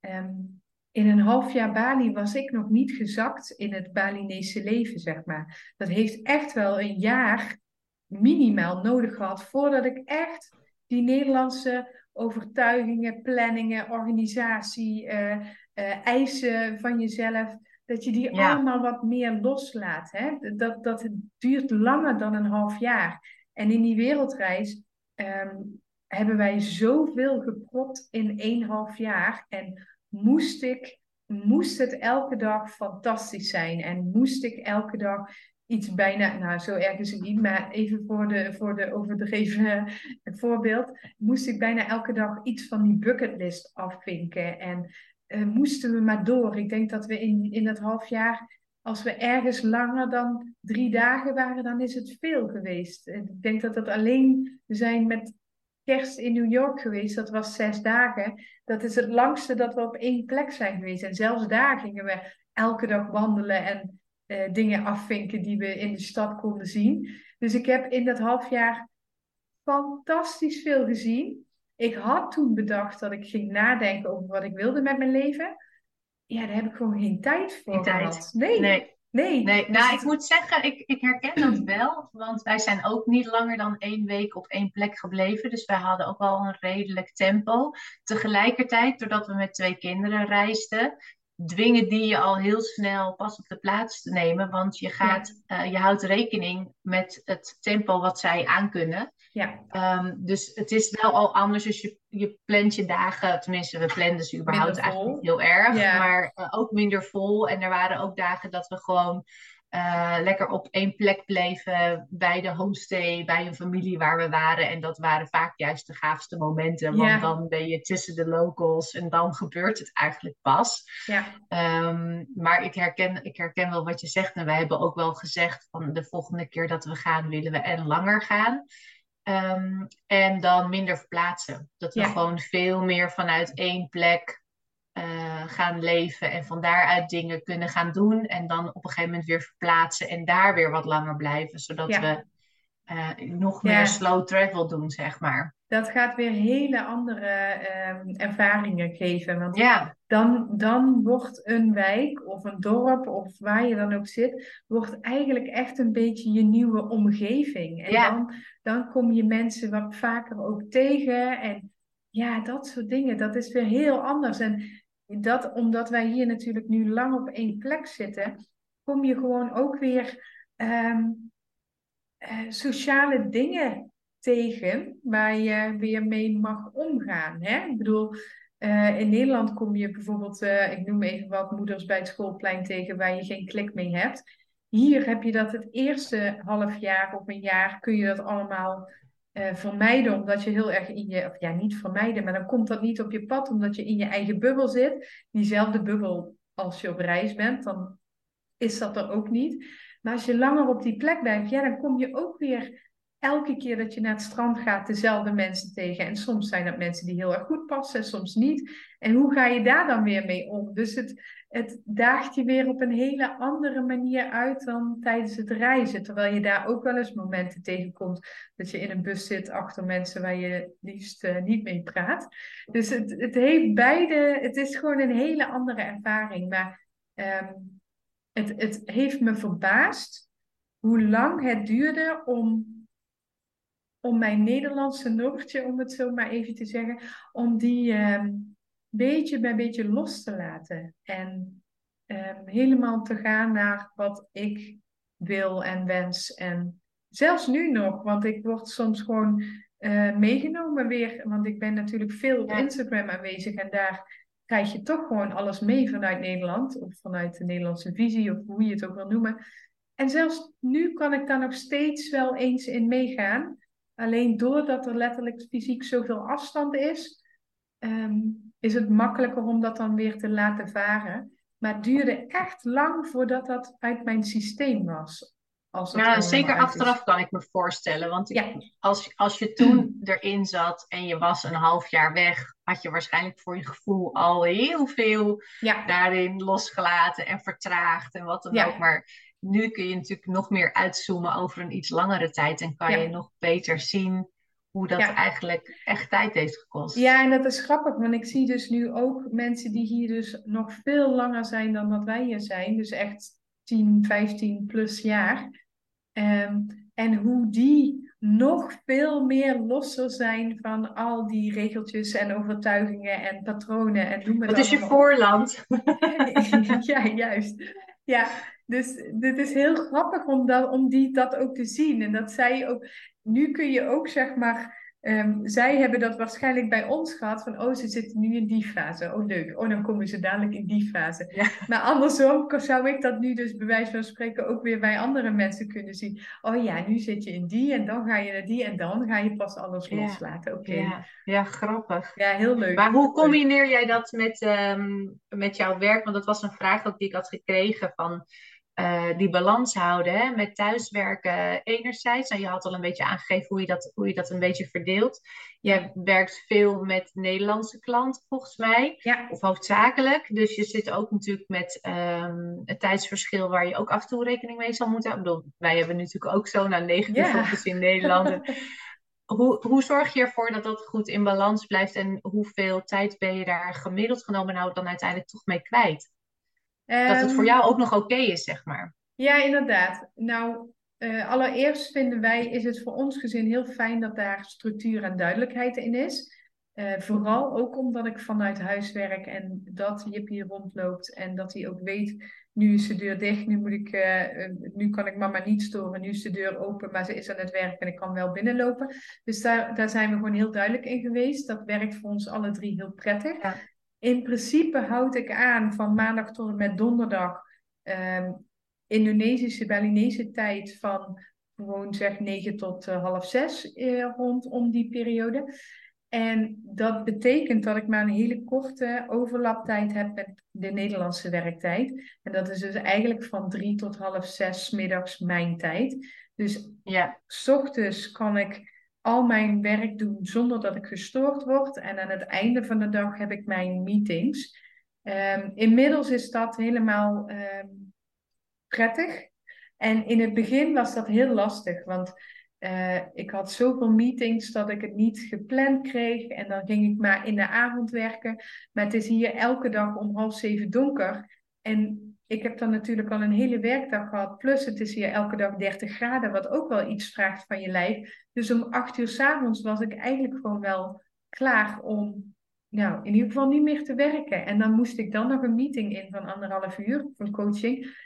Dat ehm, kan ik, maar dat is echt tandvleeswerk. En dat put je wel uit. Dus ik ben, ben op een gegeven moment ook wel daarin mijn aanbod iets gaan veranderen. Dat er minder één op één meetings en contact is. En dat het meer ehm, ja, dingen zijn die je kan uitvoeren zonder dat er overlegmomenten nodig zijn. Want het is heerlijk voor mij om van 9 tot 3 te kunnen werken zonder dat er appjes binnenkomen, mailtjes of wat dan ook. Want dan kan ik gewoon echt meters maken. En de uitdaging blijft, eh, maar dat is, dat is uh, uiteraard een karaktereigenschap en uh, dat past bij mij, dat ik ook tijd maak voor de leuke dingen. Want er zijn wel eens weken dat ik denk, ben ik eigenlijk deze week al verder geweest dan ons huis? Of uh, wanneer was de laatste keer dat ik naar het strand was? Weet je, dat soort dingen. En dat, ja, dat klinkt misschien heel gek, maar uh, ik kan me soms verliezen in mijn werk. En ik kan ook zeg maar het voor mezelf te streng maken. En dat ik daar dan niet flexibel genoeg in ben om dan eens te zeggen: Oké, jullie zijn op het strand, dan kom ik daar naartoe om te lunchen en dan ga ik daarna weer verder met mijn werk. Maar dat past heel erg bij mij als persoon, dus dat heeft niks met.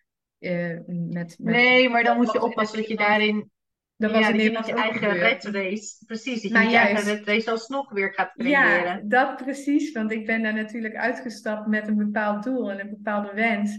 Uh, en ik ben niet voor niks ooit in een burn-out terechtgekomen. Nou ja, dat kan ik hier precies hetzelfde creëren. Uh, dus ik moet mezelf hier net zo goed in de gaten houden. Met werk wat ik leuk vind, met een uitzicht op de oceaan, uh, met het leven op Bali. Ja, wat jij al in het begin aangaf, je neemt jezelf mee. Ik vond dat een ontzettend vreselijke uitspraak en dooddoener vroeger. Maar het is hartstikke waar. En ja, ja, dat. Dus dat is wel een uitdaging. Um, en wat we nu dus doen om die balans te houden, is dat ik vaker met de deur open werk. Want dan krijg ik wat meer ook van het leven van het gezin mee.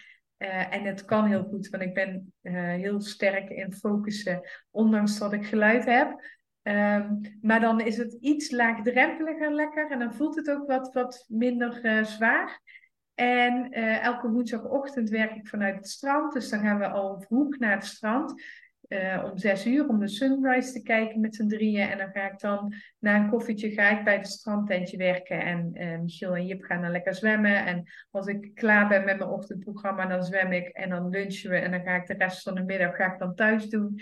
Dus ik probeer daar wel in wat, um, ja, wat, wat um, um, balans, en, maar ook flexibiliteit in te vinden. Nu gaan we donderdag gaan we bijvoorbeeld naar Nusa Penida, naar de overkant een eiland.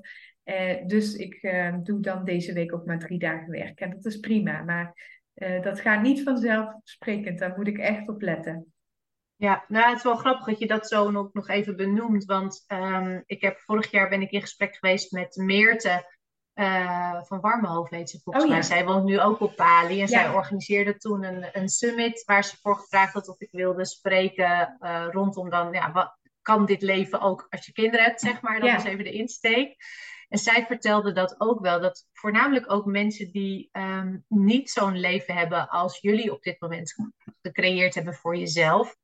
Um, want dan kan het heel erg lijken op, oh, de digital nomad lifestyle en met je laptop op het strand en alsof dat altijd maar heel relaxed is. Maar ze zegt, ja, je bent gewoon aan het werk. En ja. je, je, dat, dat kan net zo druk en hectisch zijn als thuis in Nederland. Ja, de omgeving is anders en dat helpt. Maar je zal nog steeds even goed je, je grenzen moeten bewaken daarin. Uh, hoeveel je werkt, wat, wat gewoon ook voor jou nog steeds uh, goed is.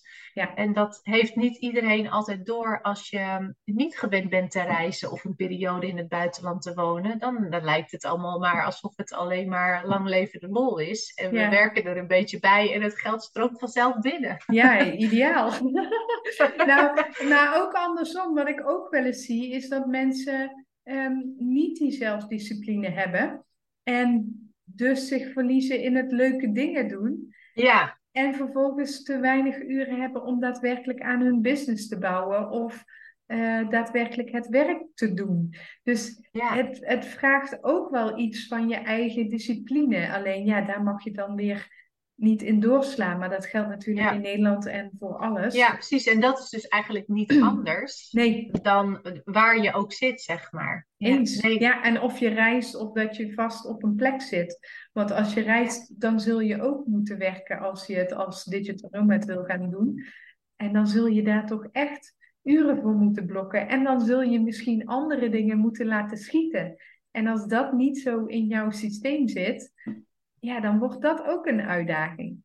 Ja, dan is dat misschien toch niet helemaal jouw manier van eh, reizen. Dan moet je of zorgen dat je niet hoeft te werken tijdens je reis, of zorgen ervoor dat je iets langer op één plek blijft, zodat je het kan clusteren. Ja, dat zijn weer hele andere uitdagingen. Ja, ja inderdaad. Dus het is ook denk ik heel goed in deze um, momenten, op het moment dat je besluit, ik wil zoiets met gezin, zonder gezin, reizen of vast ergens anders, om echt te kijken naar hoe zit jij jezelf in elkaar en ja, wat is, wat is realistisch misschien ook wel. Of misschien ja. moet je het lekker loslaten en het aldoende zien. Ook dat is misschien wel gewoon een, een idee. Hè? Maar ja, je neemt jezelf mee is 100% waar. Ook al is het uh, en, uh... Het is ook echt wel een aspect wat ik er toen uh, in een van die modules van reisonderwijs rondom het organiseren van je werk ja. erin heb meegenomen.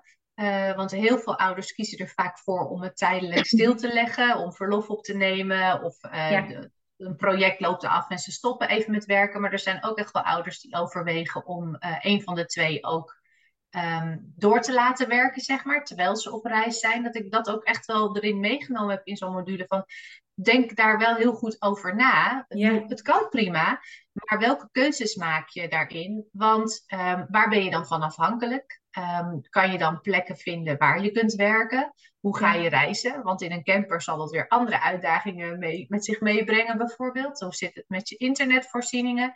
Ja. Uh, kun je je focussen en afzonderen voor je werk, terwijl de rest van je gezin nou ja, wel of niet in de buurt is? Ja. Um, dat zijn echt wel keuzes waar je even goed over na moet denken. Voordat je dan daadwerkelijk dat gaat doen. Want het kan prima, maar wil je het ook op die manier? Ja, inderdaad. Ja, ben ik helemaal met je eens. En anderzijds kom je daar denk ik ook vaak pas achter op het moment dat je het doet. Um, ja. Maar is het goed om je te realiseren dat dat erbij hoort en um, en dat je mag bijschaven, zeg maar. Hè? Dus je kiest voor iets, um, maar weet dat er meer mensen zijn die daar ook mee gestruggeld hebben. En dat je dan gaandeweg ook mag kijken, oké, dit was heel leuk bedacht, maar blijkbaar werkt het niet voor ons. Hoe kan ik het toch inrichten dat het wel gaat werken? En dan is het fijn om al een keer gehoord te hebben dat dat er gewoon bij hoort.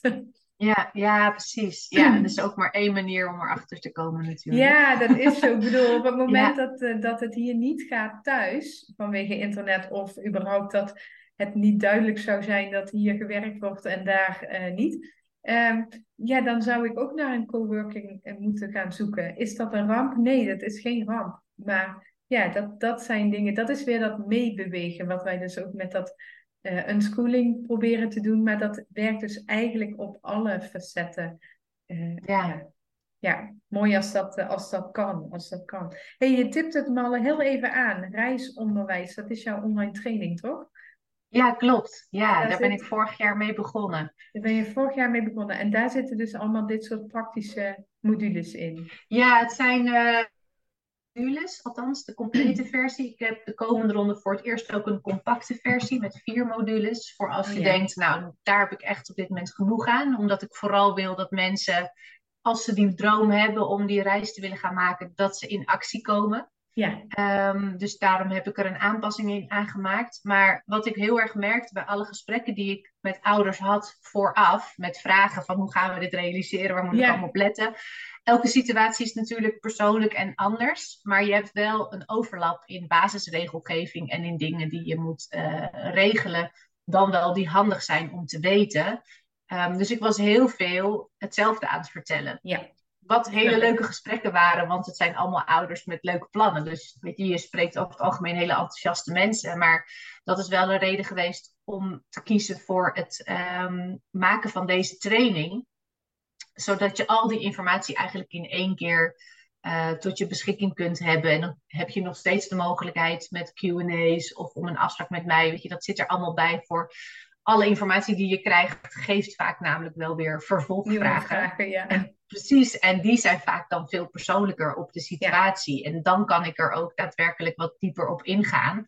Ja. Um, om je daarmee verder op weg te helpen. Maar het is heel fijn als je daarvoor al een hele hoop basisinformatie verzameld hebt en gekregen hebt. Um, waardoor al een hele hoop vragen beantwoord zijn. Dus dat is de reden geweest dat ik daar vorig jaar februari toen is hij gaan draaien. Ik was natuurlijk wel al langer bezig met, uh, met het voorbereiden. Ja. Um, dus toen heb ik dat uh, de lucht in gegooid, zeg maar. Ja, wat tof. Want en ik heb is super leuk om te doen. Ik, ja, dat snap ik helemaal. Maar ik heb bijvoorbeeld ook een vraag, en dat is de laatste. Hoe regel je het met verzekeringen en uh, met dat uitschrijven en je bedrijf en je bank en dat soort dingen? Ja. Maar dat komt zo, zulke, dat komt, dat komt dus allemaal in zo'n training. Want dat ja, is dat komt allemaal daar voor iedereen hetzelfde, althans. Ja, ja kijk, en met een eigen bedrijf zitten er wel nuanceverschillen in. Uh, ja. Dat heb jij natuurlijk zelf ook ondervonden. Ja, absoluut. Um, en toevallig heb ik laatst ook met een belastingadviseur gesproken. En die zei ook al, de Kamer van Koophandel wordt inmiddels iets schappelijker. Want in basis, als je je uitschrijft, dan willen ze gewoon je bedrijf stoppen. Moet je zelf proactief uh, contact opnemen. Maar nu zijn ze er wel alweer iets makkelijker in geworden. Dat vaak het eerste jaar, als je weg zou zijn, je vaak nog wel de boel aan kan houden. Omdat ze natuurlijk merken dat steeds meer mensen dit gaan doen. Ja, en ze willen ook niet al die bedrijven maar uh, meteen stoppen, zeg maar. Ja. Uh, dus dat ligt iets genuanceerder. Um, maar vragen rondom een zorgverzekering of een reisverzekering en alle andere verzekeringen die je kunt hebben, die zijn redelijk standaard op een, ja. ook ja, een paar kleine dingen na. Dus daar kan je best wel veel uh, in over vertellen. En een van de belangrijkste vaak voor mensen is die zorgverzekering.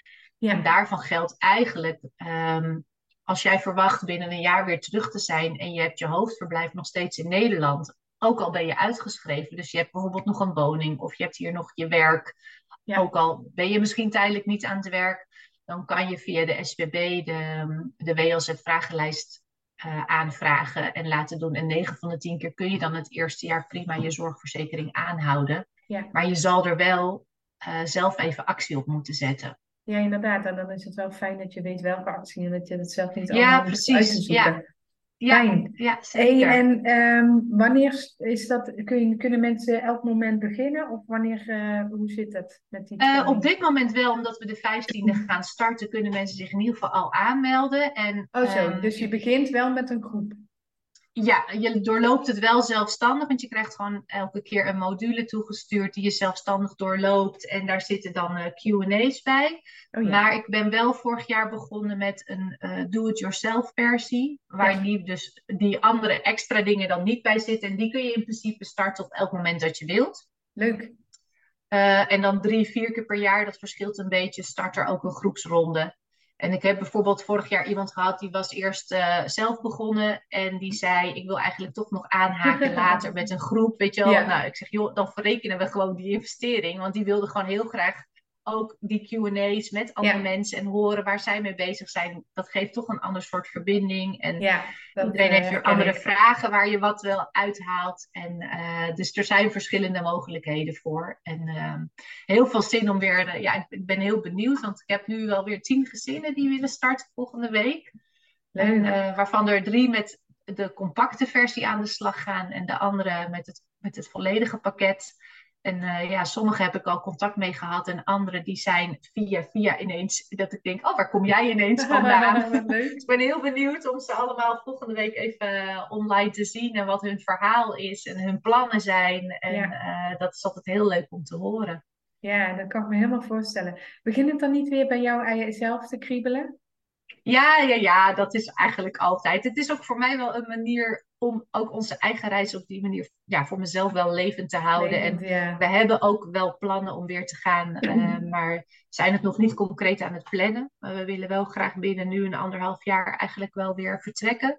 Um, het vraagt nu gewoon een wat andere voorbereiding. Um, enerzijds gewoon doordat de jongens daarin een andere rol zullen krijgen qua betrokkenheid. Ja. Uh, wanneer we gaan en waarheen we gaan, dat wordt voor hun natuurlijk ook wel een belangrijker uh, gedeelte van, uh, van het proces, wat alleen maar heel logisch is. Ja. En het hele scholingsstuk zal anders worden nu ze in de middelbare school zitten. Um, omdat ik denk dat, je, dat het best een uitdaging is, wil je zo'n volledig pakket voortzetten. Terwijl je op, ik zou zeggen, doe een tussenjaar. Ja, ja, inderdaad. Ja. Uh, maar dat is ook iets waar zij natuurlijk zelf een keuze in hebben. Ja. Uh, dus dat, dat vraagt weer hele andere uitdagingen. Maar het is zeker zo door elke keer met, uh, met ouders in gesprek te zijn, dat dat, ja, je, je blijft een beetje op reis, zeg maar. Lekker, lijkt me heel fijn. Ja, ik heb nog één vraag ja. ook over. Um, wat betekent een droomleven voor jou dan wel leef je nu je droomleven? dat is een mooie afsluiter. ja, um, toch? Ja, absoluut. Een droomleven voor mij betekent dat wij uh, als gezin samenleven. En dat was dat samen stukje, dat was voor ons een van die grootste ja, waarden misschien wel. Um, de, om het te vergelijken met ons leven in Nederland, dat je s ochtends om uh, half zeven de deur uit bent en een kwartier daarvoor bent opgestaan. Tenminste, zo zag het bij mij eruit. Dat je snel, snel iets regelt voor ontbijt, uh, in de file staat en s'avonds om zeven uur terug bent. En dat was nog zonder kind. En dan uitgeteld op de bank ploft. En dan daarnaast nog allerlei uh, sport- en sociale activiteiten moet gaan plannen. Um, versus 24 uur per dag bij elkaar zijn, samen dingen beslissen, samen leven, eh, samen groeien ook vooral in allerlei opzichten. En dat past bij ons. En dat is ons droomleven en dat is waar wij heel erg naar uitkeken. En ik weet ook dat na de wereldreis, eh, de eerste dag dat ik weer naar het werk ging, ik heb er echt moeten huilen uh, omdat ik mijn vriend miste. En dat mensen mij echt aankeken alsof ik helemaal gestoord was. En ik kreeg ook alleen maar te horen van wat heb je elkaar nog te zeggen als je 24 uur per dag bij elkaar bent. En uh, ja, hoe saai en hoe doe je dat en heb je niet de hele tijd ruzie. En dat is bij ons niet het geval. Wij vinden niks prettigers en fijners dan samen zijn. En dat wil niet zeggen dat we nooit ruzie hebben. Dat wil niet zeggen dat we geen uitdaging hebben. Maar dit is zoals wij het leven willen leven. En met de komst van het kind werd dat eigenlijk alleen nog maar meer duidelijk. En dat is ons droomleven. Dus leef ik mijn droomleven? Ja, absoluut. Ik, uh, ja, ik vind het af en toe nog onwerkelijk om te zeggen, maar wij hebben een prachtig huis met uitzicht op zee, op Nusa Penida. Uh, elke dag de zonsopkomst voor ons huis. Waar, waar ik elke dag vanuit de hangmat naar kijk om kwart over zes ochtends. We lopen en leven op blote voeten. We voelen ons vrij. We kunnen doen en laten wat we willen ik ben heel, heel dankbaar en heel blij dat we het aangedurfd hebben. Want dat was natuurlijk niet vanzelfsprekend. Ja. Um, ja. Maar ja, ik, ik leef dit moment mijn droomleven. En natuurlijk hebben we nieuwe dromen. En natuurlijk mogen er, mag er meer geld binnenkomen, zodat we nog vaker op bezoek naar onze familie kunnen. Um, nee, grapje. Althans, hè, natuurlijk is, uh, is zijn ticketprijzen nu hoger dan ooit. Dus dat zijn ook weer uitdagingen. Maar Um, het, is, het is precies wat we vijf jaar geleden hadden bedacht dat we graag zouden willen. Ja, dat is fijn. Ja, daar ben ik uh, elke dag ontzettend dankbaar voor. En hebben jullie zelf gedaan, hè? Ja, ook dat uh, realiseer ik me heel erg. En daar geven we ons uh, zonder op te scheppen of wat dan ook, maar toch geven we ons daar zelf een schouderklopje voor regelmatig. Omdat we wij weten hoe moeilijk het was om los te breken uit ons oude leven. En het uh, lijkt misschien van de buitenkant allemaal als vanzelf. En je krijgt heel vaak te horen: ja, maar jullie kind was nog niet leerplichtig. Of ja, maar jullie ouders zijn nog allemaal gezond. Of uh, nou ja, ja, maar dit, ja, maar dat. Um, Ja, maar wij hadden ook onze uitdagingen. En ja, maar het was voor ons zeker niet makkelijk. En ik ben van mening dat iedereen um, dusdanig de uitdagingen op zijn weg heeft. Dat, je, dat, dat er eigenlijk een soort van natuurlijke selectie wordt gemaakt van mensen die daadwerkelijk doen. En mensen die ehm, afhaken. Um, wat ook helemaal prima is. Maar het was niet makkelijk en we hebben het toch gedaan. En ik heb het gevoel dat we daarvoor beloond worden op dit moment. Ja, mooi. Ja. En fijn ook dat het zo kan. Ja, absoluut. En dat, uh, ja, dat is uh, heel bijzonder. Ja, volgens mij hebben we echt heel veel met elkaar besproken, waar mensen echt heel veel informatie uit kunnen halen. Ja, ik denk dat het een podcast is. Uh, ja, ik denk dat het een podcast is wat je misschien wel in twee keer moet luisteren. Zal nou, precies, of in twee delen erop zetten. Ja, we zullen eens even kijken wat we daarmee gaan doen. Maar, hoe, hoe lang die duurt?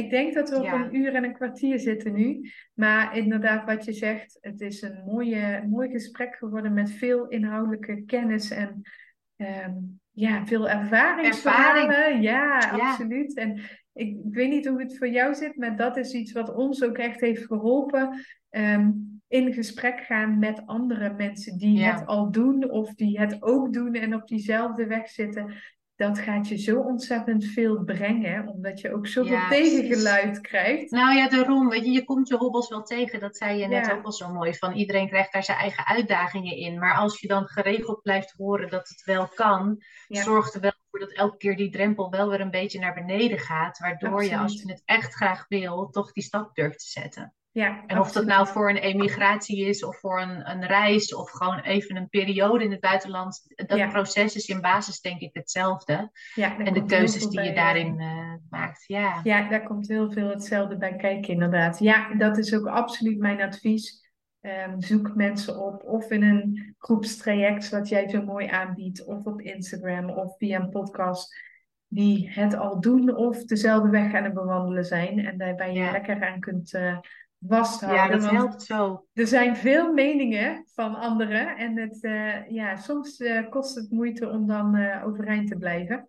Maar ja, om bij jezelf te blijven. Ja, ja, absoluut. Dankjewel voor je tijd. Ja, jij ook Tessa. Heel erg bedankt voor dit mooie gesprek. Um, voor de luisteraars, bedankt voor het luisteren. Um, ja, wij zijn te volgen op Instagram vooral, hè? Traveling the Young Ones en door Noortje. Ja. Dus als je ons nog niet volgt, dan zoek ons daar even op. Daar, bij mij mag daar altijd een DM worden gestuurd. Ik denk bij jou ook, ja, Tessa. Zeker. Ja, absoluut. En um, nou ja, stel je vragen. Laat ons ook weten wat je van deze podcast vond. Dat vinden we ook heel leuk. En uh, mocht, mocht er nou iemand zijn in je omgeving waarvan je denkt, die kan hier wel eens iets aan hebben. Een gezin wat misschien op reis wil gaan of uh, mensen die uh, op het puntje, randje van immigratie staan, dan deel vooral ook deze podcast. Want ja, uiteindelijk doen we dit om uh, het makkelijker te maken voor mensen die met dezelfde dromen. Absoluut. Nou, mooie afsluiter, toch? Zeker. hey, uh, dankjewel. En uh, wij blijven elkaar lekker volgen op ja, Instagram. Ja, we houden contact. Helemaal goed. Oké, okay. doei. Dankjewel voor het luisteren. Doei. Ja, ontzettend bedankt weer voor het luisteren van deze podcastaflevering. Heeft deze podcast nou iets met jou gedaan en vond je hem heel erg waardevol?